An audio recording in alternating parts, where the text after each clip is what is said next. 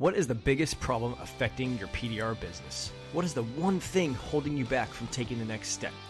What do you need to change to get the business growth you want? All these questions have the same answer it's your mindset. My name is Corey Kleinfeld, and this is the PDR Coach Podcast, where I coach you on mindset around yourself and your PDR business. Now, let's get started. Welcome back to the PDR Coach Podcast. Today, our guest is Maria Kallenbach, the Chief Marketing Executive at A1 Tool Company. Most of you know her from her tool videos she shares on Facebook and her new segment, Tuesday Tool Day. Her and her husband, John, run a fantastic operation at A1 Tool. We'll cover at the end of the podcast on how you can follow her and her company. But you know me, I'm not here to talk about dent tools and how they work. I do this show to talk about the most important tool we have our brain. You know, I always talk about mindset, moving forward, and how to continually grow. But what happens when you hit a wall or encounter an obstacle or end up in a very traumatic event that almost ends your life and leads to a multi year road to recovery? Then what do you do? How do you fight through that and continue to control what you can control and move forward? That's why Maria is here today. And for those of you that don't know, she had an accident about a year ago, year ago that left her with severe burns on about 80% of her body. Today, we dig into the wonderful mind of Maria and learn how she continues to overcome the most dip- difficult circumstance life has offered her with perseverance, grace, and faith. Maria Kallenbach, welcome to the podcast. Hey, Corey, thank you so much. I appreciate the. Yeah, thank you. Yes. Um, so, we uh, a lot of us heard your story at um, the Vegas Mobile Tech Expo. It happened right around that time. Um, but just to start real quick, we'll we'll dig in a little bit to what you do over there at A1 Tool and kind of just a little bit of history on that, just in case people are wondering like how you relate to this industry and what what you offer for all of us. Um, and then we'll go into your story. Sure, sure. Uh, my husband and I, John, we bought A1 Tool about 20 years ago. It'll be 20 years this September, and um, we manufacture paintless dent removal tools. And um, my function there is that I take care of the marketing. Um, I'm the one that's taking the pictures of the tools, putting them up on the website, uh, putting the, the SEO content. Um, sometimes I will, if it's from another tool company, you know, if we're having a certain vendor, I will use some of their words and change it around a little bit. Mm-hmm. And then I'll post it on Instagram, Facebook, Twitter, anywhere, everywhere. Just try to get the word out what we've got and do some live stories, Instagram, TV a little bit, and of course the Tuesday Tool Day is a real hit. So yeah, absolutely, yeah. awesome. And you ended up you actually bought that from Blem, right? Was yes, Jerry yeah, Blem. Jerry Blem. Mm-hmm. Yep. Way back in the That's, day. Back so tw- in the day. I didn't even know twenty year twenty years ago. I thought I was um I know I've been in the industry for a long time, but I've been in it about 15 or 16 years. So you got you got me beat. And probably most people listening to this podcast, you've been around for longer than most people in this industry. That's really cool. Yeah, yeah. That's awesome. So yeah, we'll we'll get to the end about how you can follow you on um, on Facebook and Instagram and those places um, for A1 Tool Company and you personally or anything like that. Um, so my story with you is that we connected a little bit in in um, in Florida Mobile Tech Expo. Um, I had a lot of empathy for your situation when I heard about it. I actually didn't really know you that well. I just know the tool company, and they put together a little fundraiser um, at the Vegas Mobile Tech Expo. We met in Mobile Tech in Florida, and I had empathy for your situation because um, I had a burn. I had burned my hand about 12, 10 to 11 years ago. And I went through a couple months of recovery, obviously not as a severe situation as you, um, but I can empathize with the, um, the, the pain that is associated with having a burn on your hand, a third degree to a fourth degree, um, potential skin grafting and all that stuff. So I wanted to have you on the podcast today to share that story, to talk about that. And talk about how you overcome that, how you um, get through those difficult times that are inevitable when something like that happens. So, if you could just start a little bit, um, just share with us, you know, what happened so we can all um, be on the same page. Sure, absolutely, Corey. um, yeah, that day it was just um, like any other. Um, things happened to be going very well for me in my life, and uh, I had been working out and had some soreness, and um, I was just going to go for a little soak in my hot tub. Um, we have a pool and hot tub, and um, we hadn't used it all summer. Um, it hadn't worked, and so it was serviced. And nine days later, I decide, okay, I'm going to get in. And um, I, uh, you know, it has one of those uh, lids on top at all times. Mm-hmm. Half of it will flip open, and um, just walked over there, flipped open the first half, and then my custom was I'd step down into it, and then, you know, as I, you know, you know, lean forward, I'd push off the rest of it. Um, that day, though, I, um, yeah, as soon as my foot uh, touched the water, I, I knew it was too hot. Um,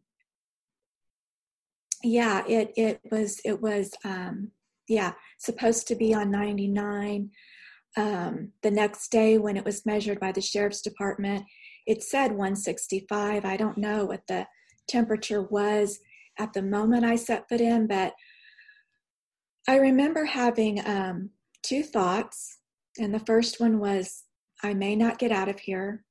I mean, I, I mean, it was so hot, the kind that your body would jerk back in, but there was no nothing to hold on to. There was no. I was already in forward motion. I was just falling.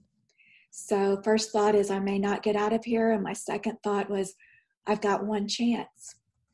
I could already um, feel my body just kind of shutting down.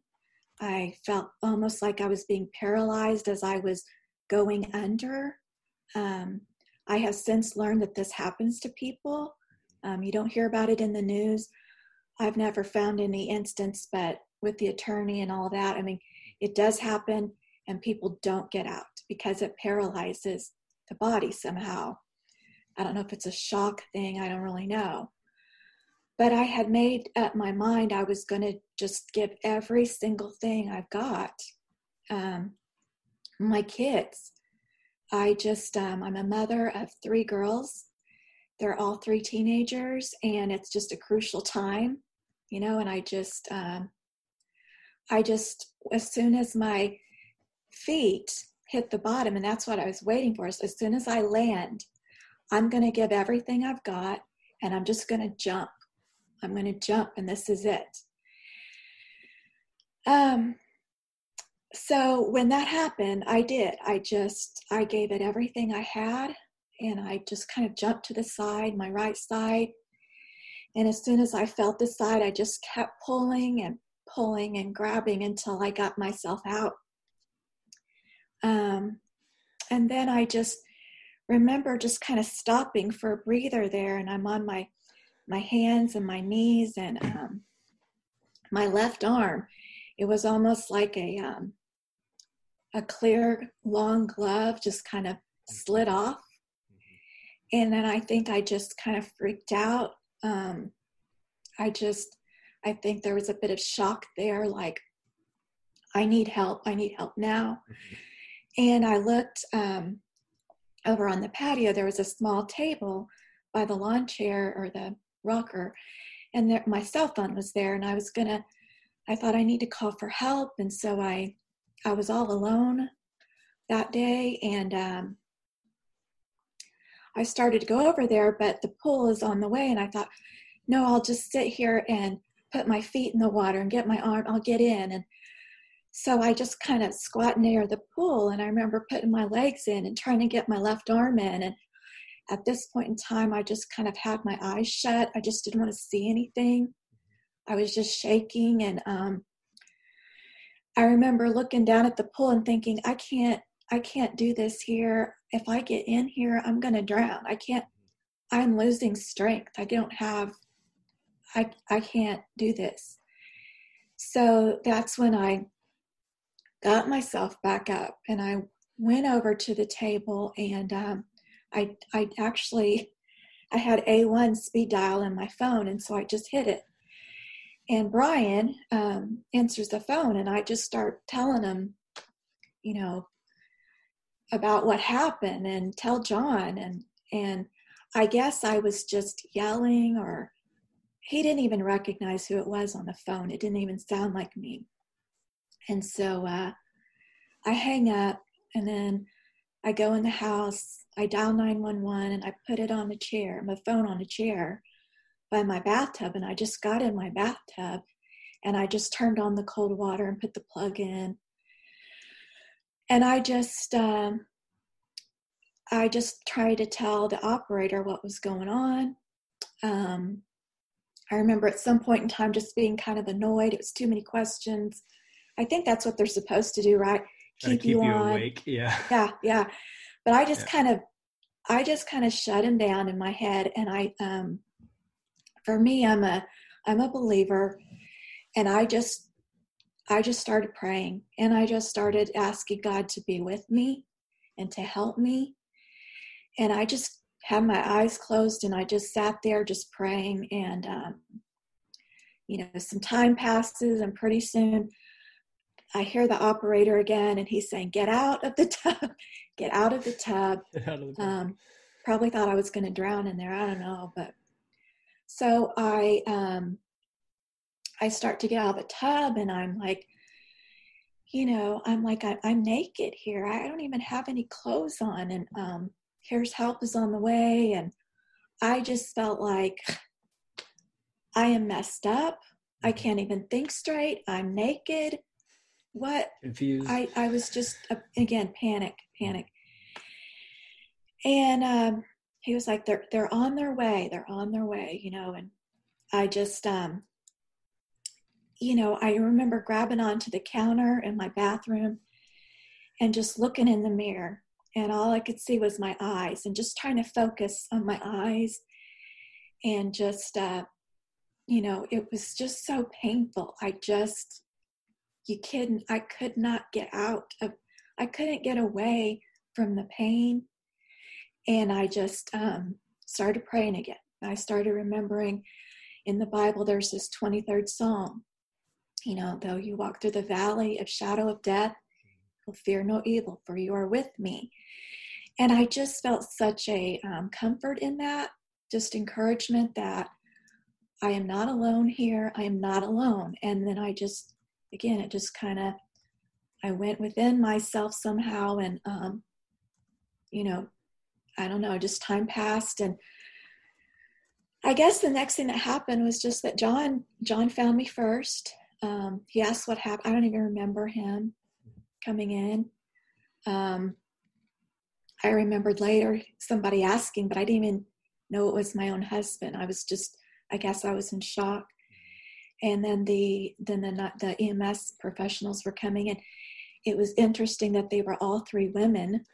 Uh, I didn't. I noticed that they don't organize that kind of thing, but uh, I didn't feel embarrassed. I just, yeah. you know, they got me on the stretcher and put me in the uh, ambulance, and the door shut. And um, you know, I, I tried to call out to John, but they said he could come, and and so you know they started um, taking care of me and i kept saying you know i, I want i want the bible um, i'm just um, it's just been a part of my daily life you know i, I read the word and i um, i'm encouraged by it and so this uh, ems professional was like I don't have a Bible. I have an app. I'll, I'll get the app. and so she starts reading to me, and I start telling her some places, and and then pretty soon, um, I guess they probably gave me some medicine, and I went under, and that was the last thing I remember. Wow. Yeah. That's that's a that's a story. Yeah. Um, I didn't want to interrupt at all during that because I think it's important that um, you get to hear from start to finish the um, the struggle of going into that situation and then the uh, i mean the pure adrenaline and motivation to essentially save yourself um, because no one was able to do that the amount it sounds like the amount of time you spent after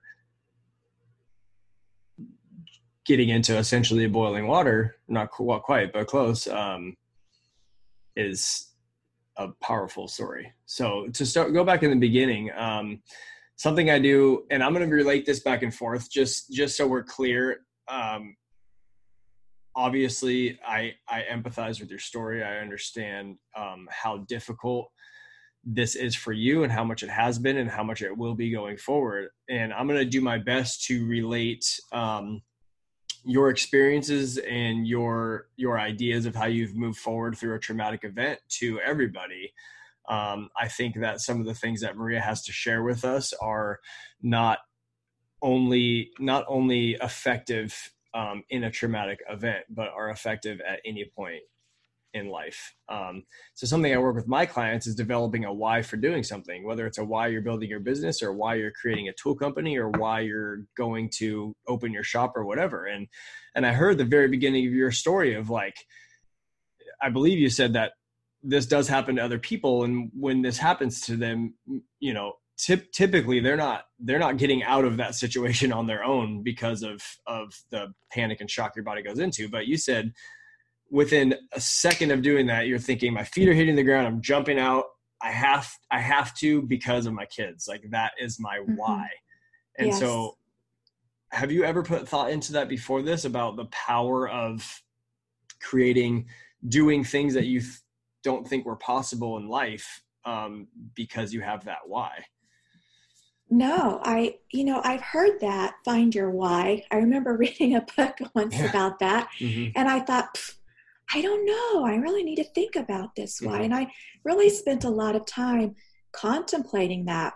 Mm-hmm. But in this um, emergency situation, mm-hmm.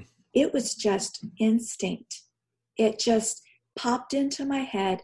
And you're right, uh, Corey, that is my why.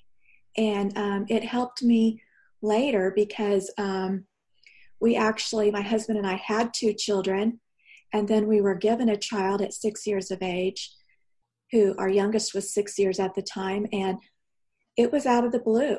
And um, it was not something that I uh, had ever planned on. He had just told a mm-hmm. friend, Hey, something happens to me. Will you take care of my kid?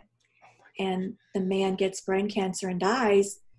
And, you know, we had them over that weekend so we can meet her because we thought if he's going to go down, we need to meet this girl. And he died that weekend. So wow. I was in shock. We were all in shock the girl, our children. And I struggled with that for many years. Well, this is not what I was expecting, right? But it was interesting. That day, I got out of that tub. I remember when I was in the all fours position. Mm. I said, Elena, Anna, Dor, all three. And that was such a sense looking back that despite, you know, back in 2013 when that little girl came to our house mm. and I was not prepared and honestly was not something I really wanted to do. It was interesting to think that these years later, she's part of my own you know, it was interesting to see that. But that is interesting. I mean, just that your why is so important. It can help you through the difficult times. Absolutely. I, yeah. I believe that. Yeah, and difficult times, obviously, in your situation is a very extreme example of of a difficult time. I don't even think that's a good enough word, difficult time, but yeah, emergency situation. But I think it also helps when you're trying to build something or when you're trying yeah. to go into doing something new and you run up into those mental barriers or those limiting beliefs about yourself and whatever and you're like okay why why am i doing this like what is the point of me doing this and i think if you could really define that and a lot of it comes back yeah. to family it really does especially for those that have kids they understand um, that it does come back to them so i just think that's very powerful that you that that like almost that whole flash before your eyes thing situation is like mm-hmm. boom right to the kids yeah um, because that will drive you mm-hmm. if your why is you got to find out what's important to you otherwise mm-hmm. the you know the practice makes part you know all that stuff the day to day is going to cause you to let it go yeah. you know you're yeah. going to kind of let it go along the wayside but if what's it's important to. to you yeah it's it's more of a commitment you're willing to put the work in 100% and so after obviously you got yourself out, the rest of that time in between there, between there and the ambulance is more of just uh, shows the power of what the human body is capable of doing. Um, with when you don't have any other choice obviously uh, getting yourself in that situation walking to the pool thinking like no this isn't going to work having the you know the awareness to do that going inside calling a1 calling the cops like so much um just amazing. But so you're there and then you know you're obviously put under or sedated. There are um with burns there are a lot of uh vaseline soaked gauze wraps and very very uh strong percentage of infection that doctors are looking out for. So you're going through all of that. And then the part that I'm the most curious curious about, I think the part that can help the most people is like is after you're waking up or coming out of that. Um, one, how long from from the incident to when you're actually aware of what has happened to you and what it's going to look like going forward. That's the first question. How long is that space? And then where do you like where do you start? Who do you talk to first? What is the first thing you start telling yourself um, after that? Wow. well, um, I really don't. I really don't know. I mean, I was sedated and then put. Um, they had an intubation tube put in. Mm-hmm. I wore that for nine days, so I couldn't talk. Um, I had, I think, what they call ICU psychosis. Mm. So my first memories are hallucinations, mm-hmm. and it was just a very tormenting time for me. I I guess I had hallucinations. The staff was um, hurting me, tearing my skin off, mm-hmm. uh, very horrific things. And I couldn't talk, I couldn't say anything, I couldn't respond. Um, it was just a, a real nightmare. Mm-hmm. Um, really, what um, helped me was that my husband was there beside me the whole time. And uh, he really he really came through for me. I mean, he he was there at all the time that he could be. He ended up coming and helping with my dressing changes. He uh, recognized I needed to be backed off my medication. I had um, good friends that would come and bring him meals, make sure he, you know, he was staying at the hotel mm-hmm. across the road. A friend of his came and stayed with him to just kind of keep him up, keep his spirits up, and um, you know, I had an incredible amount of people uh, send me cards and reach out to me and um, that sort of thing. But once they took the tube out and I could I could kind of speak. Uh, actually, they laugh at me because my nurse gave me a, a, marker board because she knew I wanted to say stuff. I guess my eyes were very expressive. So I would write stuff out. And then in my anger because of my all the meds i couldn't spell correctly oh and it was just making me so mad. Oh i would cross out and they laugh at me about that. But you know really when it started turning around for me was when they took the feeding tube out and i could order what i wanted to eat. I could start making decisions. People weren't taking care of me. I could begin to take care of me. I had decisions. I called the shots. I said I want my color, you know, my omelet. I want my two orange juices, my coffee, you know, all of that stuff. And whenever they were uh, dressing me, they'd you know have to take all all your um, bandages off, mm-hmm. clean it up, and put it back, and it was so painful. Yeah. And I remember um, there was this there was this group of three of them working together. They had the music on. They were just chit chatting about whatever. And when it, and I was just like so angry, but I couldn't, you know, I couldn't say anything. I was so drugged up. And when it was over, I told my nurse, I said, I said, you know what? When I get my dressings changed, I don't want anybody to talk. I just want them to hear how my skin feels getting torn apart. I want them to hear that. I want them to hear what sounds I make mm-hmm. because they need to understand this is hard for me. This is not just another day at work. Mm-hmm. And I just started, I don't know, off. Corey, I just started trying to take my life back, yeah. you know? Yeah. It, I don't know. I mean, but maybe, that's the thing. You, you, you didn't, you didn't give up in that situation or lay down and roll over. So uh, one of the things I always say to people, whether it's the emergency situation you're in or a COVID-19 situation or a fam- a different family problem or whatever, the number one thing you can do day to day is to control what you can control. Um, exactly. the thing you had control over at that time was ordering the damn breakfast that you wanted, and making yeah. a request to the nurses about how they how they should act. And that's the start of taking back what you know, getting back to the life that you wanted to have. And I think that's I think that's fantastic. So, um, and moving forward after that, I mean, there was a lot of there's a long road. There's obviously yeah. physical therapy. There yes, is mental yes. therapy. There is just trying to overcome all those obstacles that you're inevitably going to going to face um, in your head about your situation or about a regret or or whatever like how do you where does that start how do you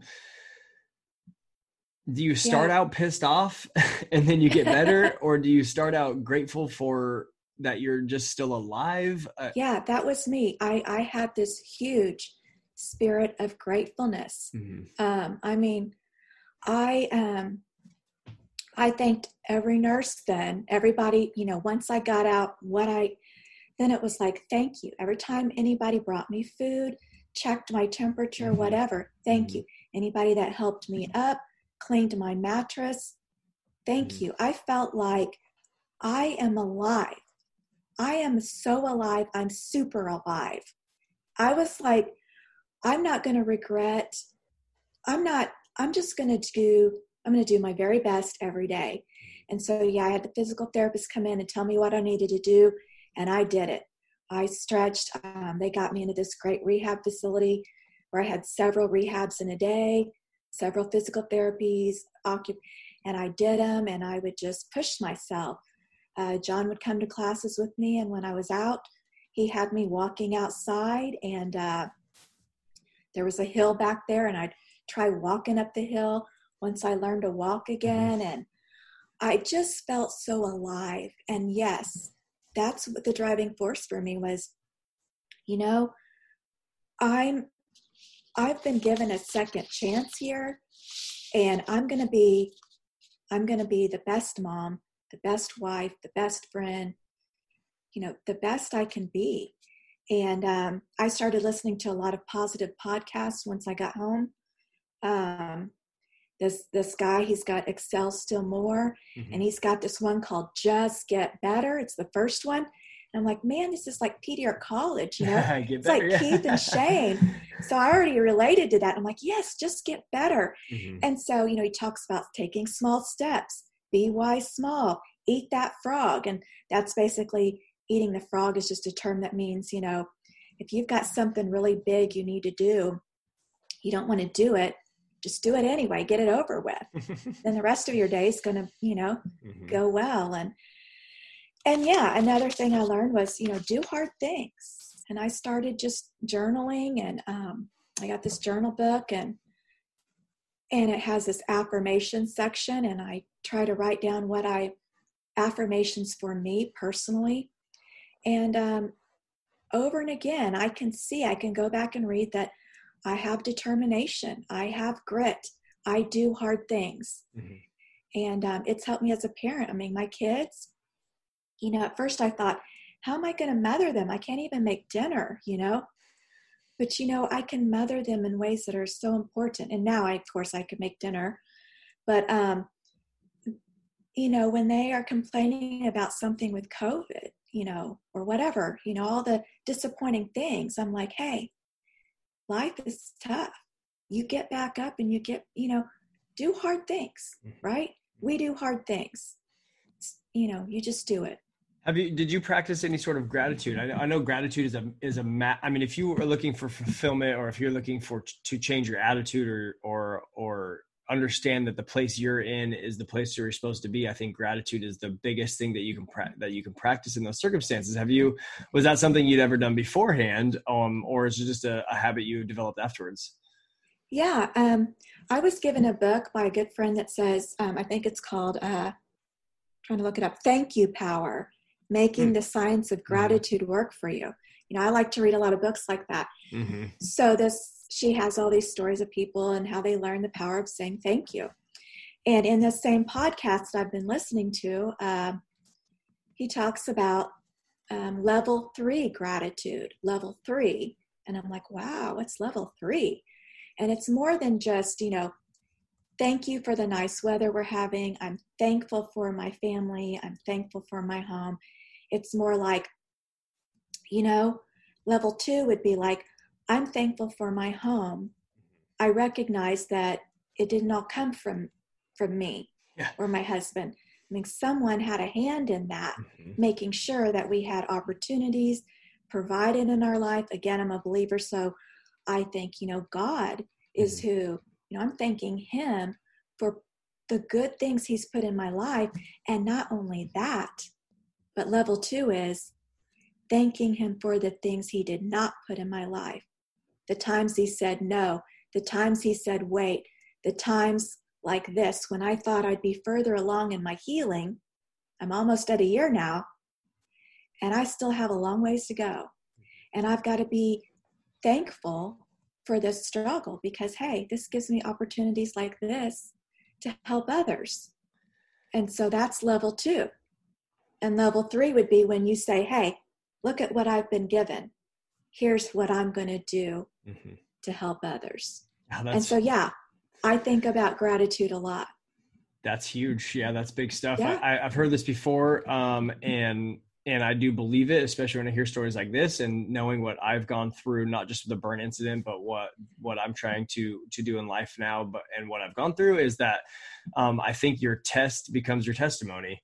Is mm-hmm. that the hard part in your life becomes the thing that you're able to to help other people with and help other people through because having an example or having somebody who's walked in your shoes and had the struggle you had and recovered is is something that can't be replicated. I mean that that there's no replacement for that. There's theory, there's people that can give you some tools and I could say, "Hey, go do gratitude," or "Hey, um, you know, here's the power of storytelling in your life or visualization and all that stuff." But if you, if you haven't if you haven't heard a story like this or had somebody gone through something similar, um, it's hard to realize the impact of doing those things and what they can have on your life. And yeah. to relate it back to just everybody, it doesn't. You don't have to be in, in in in a situation like this in order to implement these things into your life to create forward positive change. Um, mm-hmm. Um, obviously, you had a setback in life and you had adopted new um, tools in your life to get to move forward. Um, but those things can be adopted at any point um, in your mm-hmm. life. And I'm sure yeah. there are there are tons of things. I know you mentioned earlier you were eating right, you were in good physical shape. So all the things you were doing beforehand too is just always incrementally um, moving forward.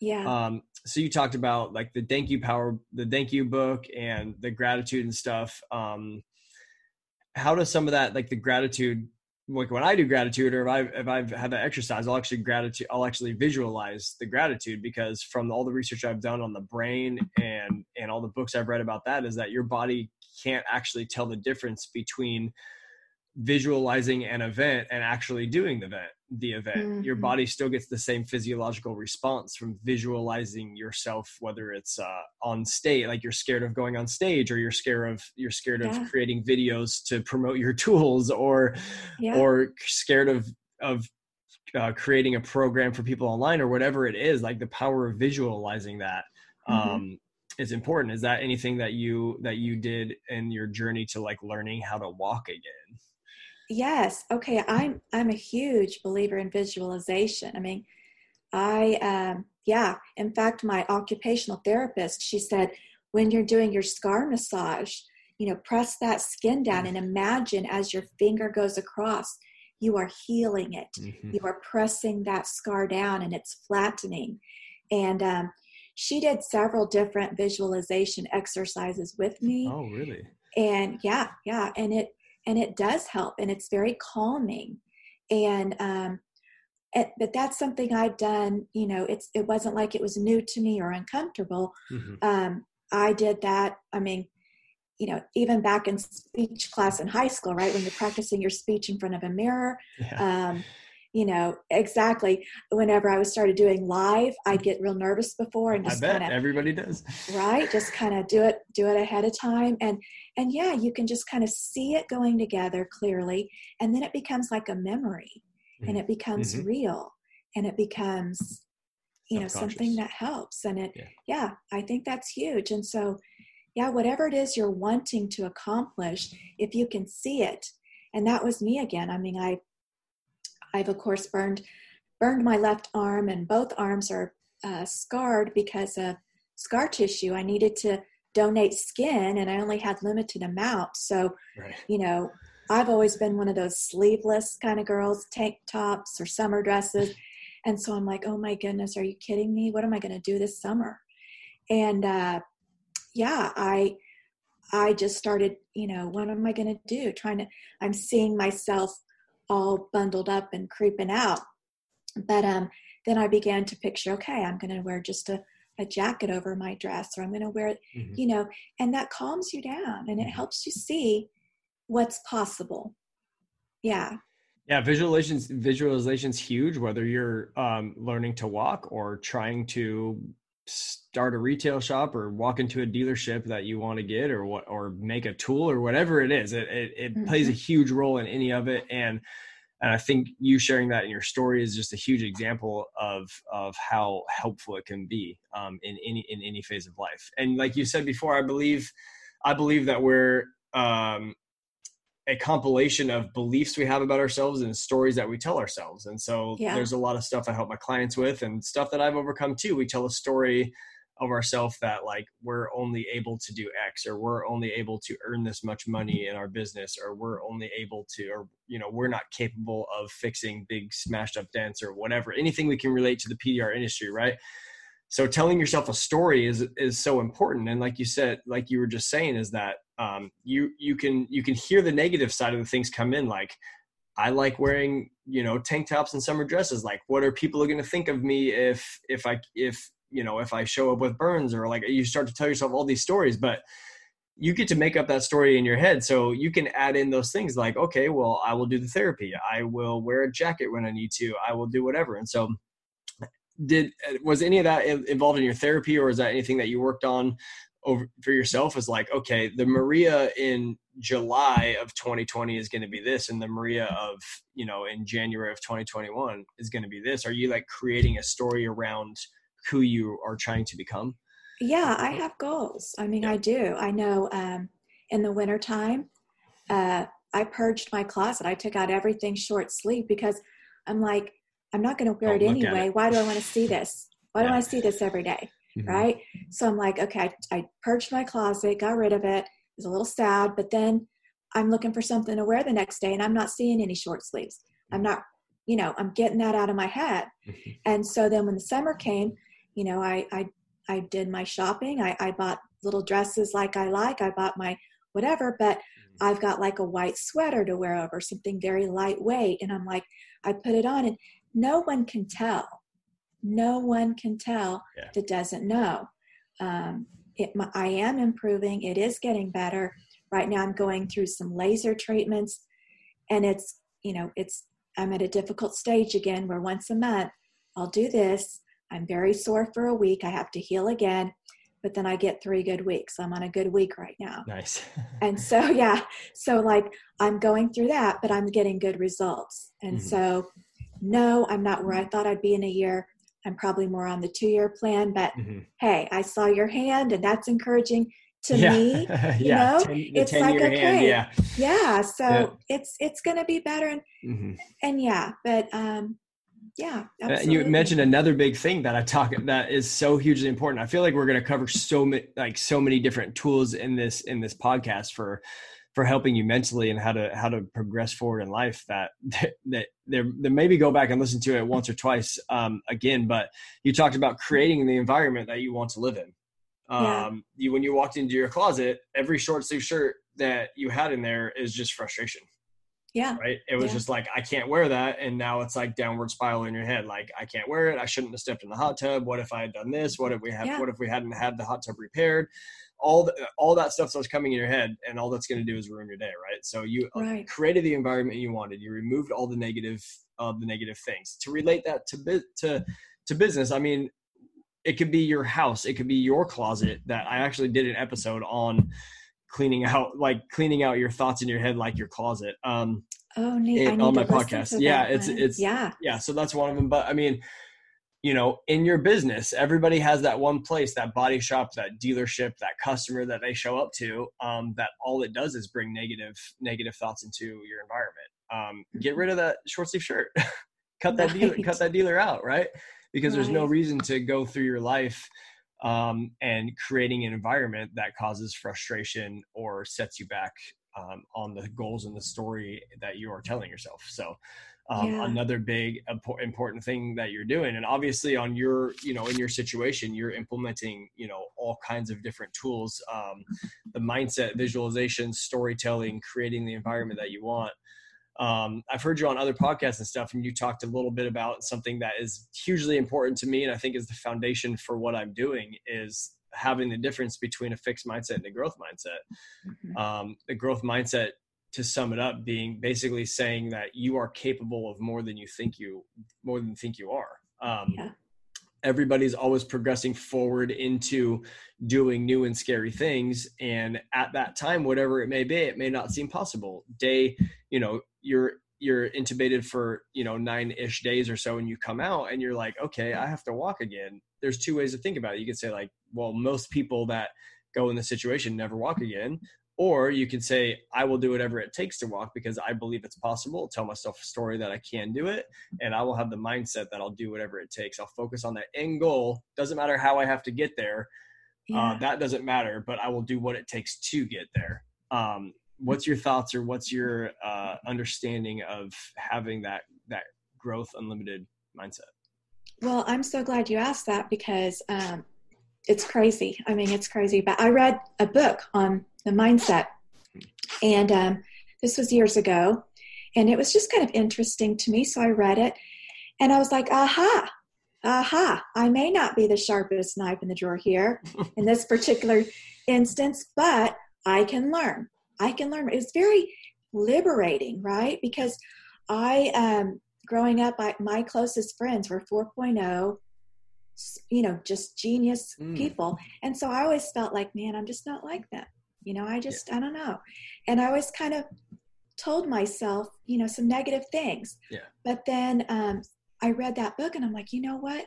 I can do this and I can do, and I began, it began to change my mind. Mm-hmm. And honestly, what would I have thought had I not read that book and had some personal experience of growth in my own self before all this happened that yes, you can push yourself and do things. You can learn things. And to this day, um, I just I just like to wing it. I'm like, I'm gonna try that. Yeah, I'll do that. Just like, you know, when Periscope came out and I'm like, yeah, I'm gonna get on there and do that.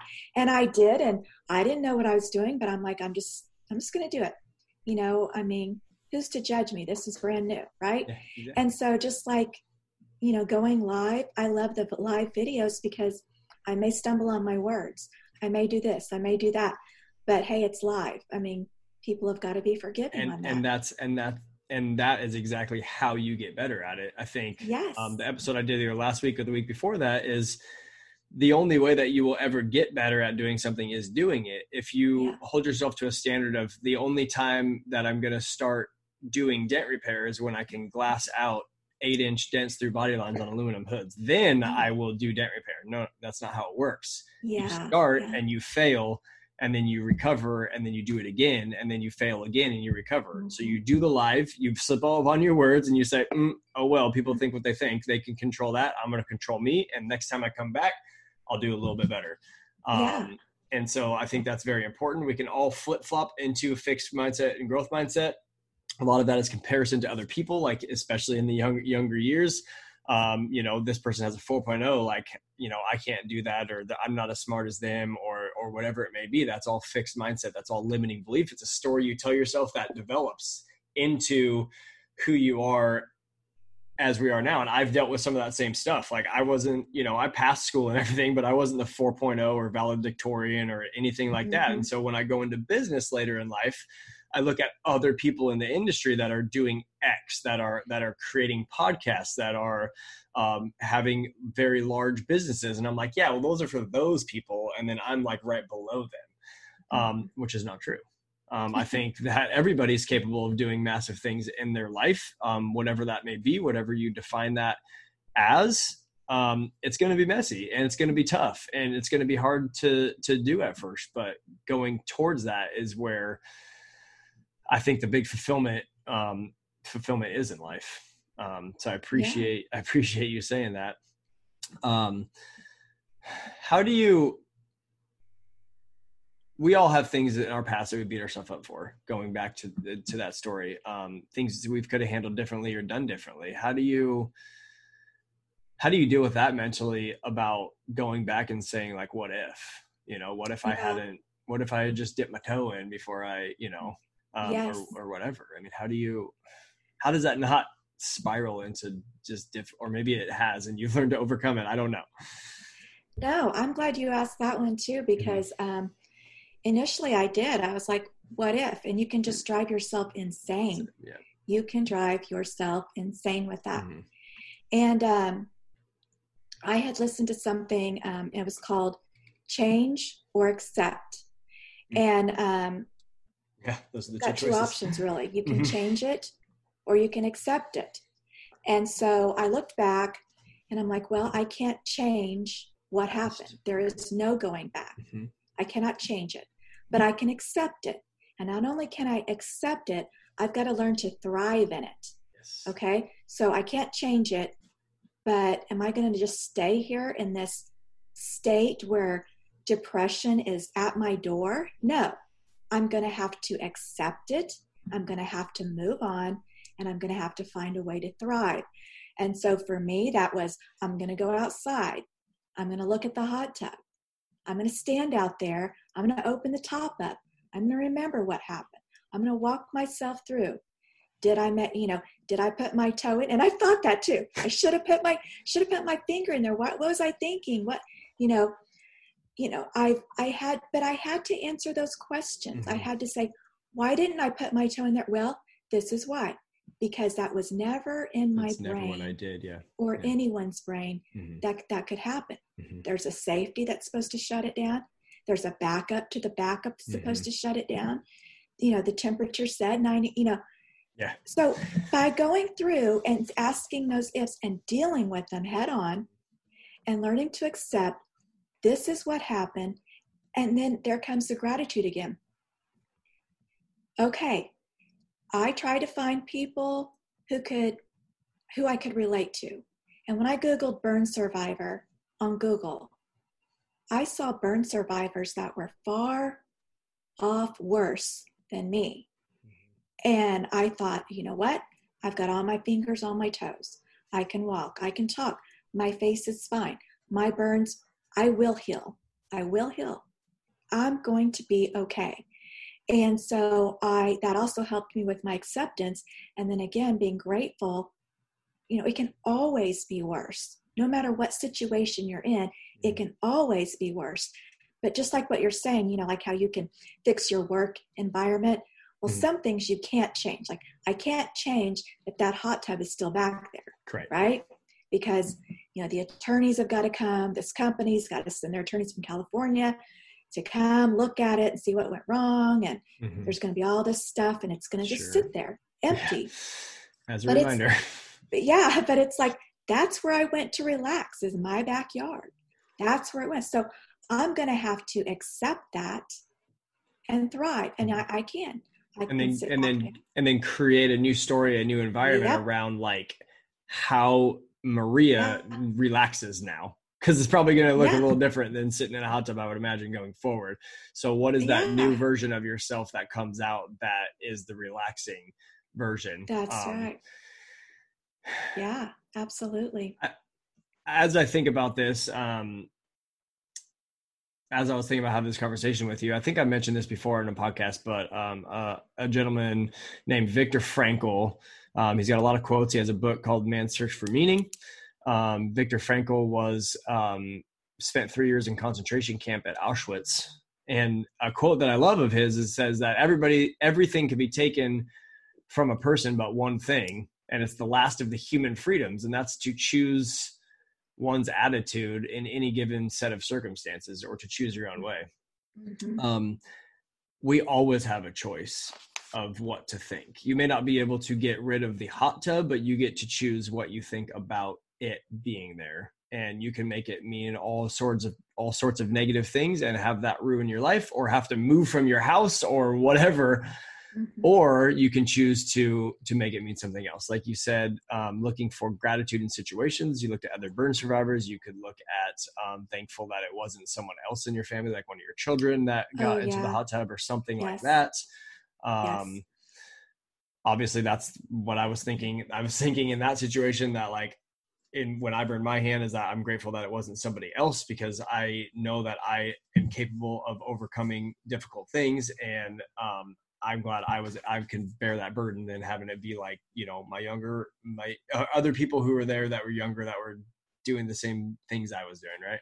Mm-hmm. Um, I think that's huge. I think that I said it once in the beginning is that I think the test becomes the testimony, and like you said, learning how to thrive in that environment. Um, I do think that there is some big change that you can make in the world around this, um, around other other burn victims um, how to cope with it i mean everybody needs that person they can look up to and if if you had trouble finding a person like that except for images of of people and burn victims then create it mm-hmm. that could That's be your exactly next chapter. yeah. Yeah. Yeah. Absolutely. That was kind of my um i started an instagram account burn survive thrive. Oh perfect. And i thought you know eventually i'm going to write a blog. I've tried to write the blog but i'm not quite there mm-hmm. uh, mentally to write it out. Somehow writing is more personal. It's it's deeper. You've got to process it more. Yeah. and so um, my goal is to have a blog is to write you know things like this how to how to overcome how to get through. Having someone who understands what it's like because um, you know you do. I i, I just you know you know I, I see i follow some accounts on there now that um, you know they got burned after me and they're going through their rehab and they're showing pictures and i'm i'm writing encouraging words you know yeah. i'm trying to encourage them in that way and just let them see they follow me and just let them see. It's very small not very many people know about it. Sure. Uh, but it's it's like if you can just help a couple of people one person just anyone along the way then then it's worth it. And for sure. for that matter i thought about putting together youtube stretching videos because you do a lot of physical therapy as you know yeah. and i remember just feeling very isolated during that time i'm home mm. my family's home but i'm doing my hand exercises i'm doing my arm exercises it would take hours literally and I was alone. And I thought it would be nice to have videos where someone can watch a video and do it with someone who's a burn survivor who can encourage them and let them know you may be feeling this, but soon, you know, just that sort of yeah, thing. So that's yeah, that's, that's very my cool. hope someday. That's very cool. I don't know that that's I'm not real YouTube savvy, so I don't know. I may have to get me a friend, somebody to help my kids, right? Yeah. But um um, everybody has those stories in life um, about setbacks or um, things that you at the time believe have ruined ruined your life um, yeah. but then somehow as you grow and progress forward looking back into them they may have happened for you not to you. They may have been the reason you were put here and the change that you're supposed to make mm-hmm. is to help those other people. And i have incidences like that in in my life and and i've talked about them but today today's not the podcast for that.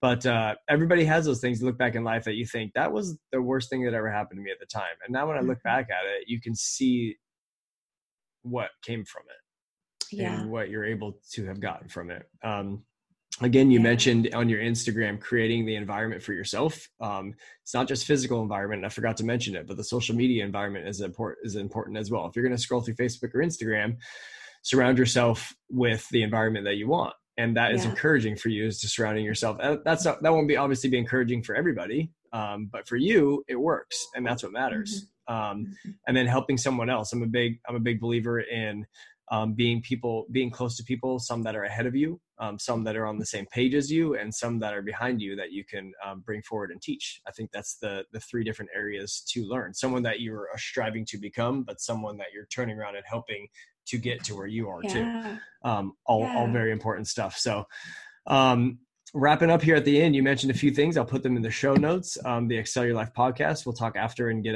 all the spelling on that right. Um, where can they? Where can people follow you personally, or if you're not doing that stuff yet, the um, where can they follow you for A1 Tool? Okay. Um, I guess I can start with A1 Tool. On Yeah. A1 Tool, we've got a on Instagram we're A1 Tool PDR. Um, on Facebook, it's just the A1 Tool. Um, we're on Twitter, uh, LinkedIn, just everywhere. Mm-hmm. Um, as far as me personally, yeah. yeah. As far as me, um, with the burn survivor, just burn, survive, thrive. Um, and I've got my own personal Instagram and Facebook. Um, but yeah, and yeah, that's that's pretty much it. I mean, I'm I'm happy to help anyone. Like you said, I just feel like maybe that's why why me is Mhm. because Mhm.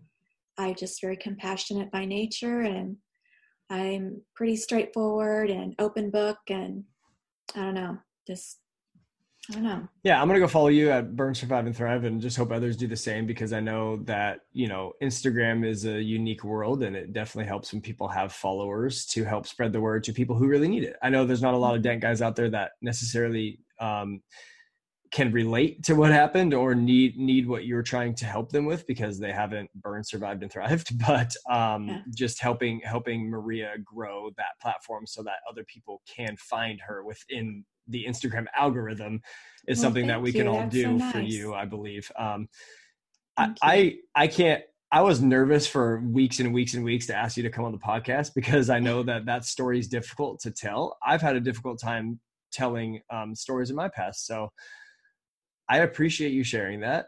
Um, I'm glad that you're able to share that with other people and that you are able to do it in a way that that just paints the story for us so we can really just understand what everything you went through from from you know getting in to getting out to the steps in the process i think i think it's a it's a a story that especially people who have been burned can relate to and will really find a lot of uh, of help in so i appreciate you sharing that here and i hope we can stay in touch and i hope you do really great things with other people who need your help Thank you. I appreciate that, Cory. I appreciate what you're doing as well. I think it's I think it's fantastic and I look forward to listening to even more of your podcasts. thanks maria i appreciate it You're welcome. Thank you for listening to another episode of the PDR Coach Podcast. If you got any value from this podcast and want to do something for me, then the best way to do that is to subscribe to the podcast and give me a rating and review. If you want to know more about me, then you can find me on Instagram by searching for the PDR Coach or find me on my website at coachcoryk.com, C O R Y K.com. Thank you for listening, and I'll be back next week.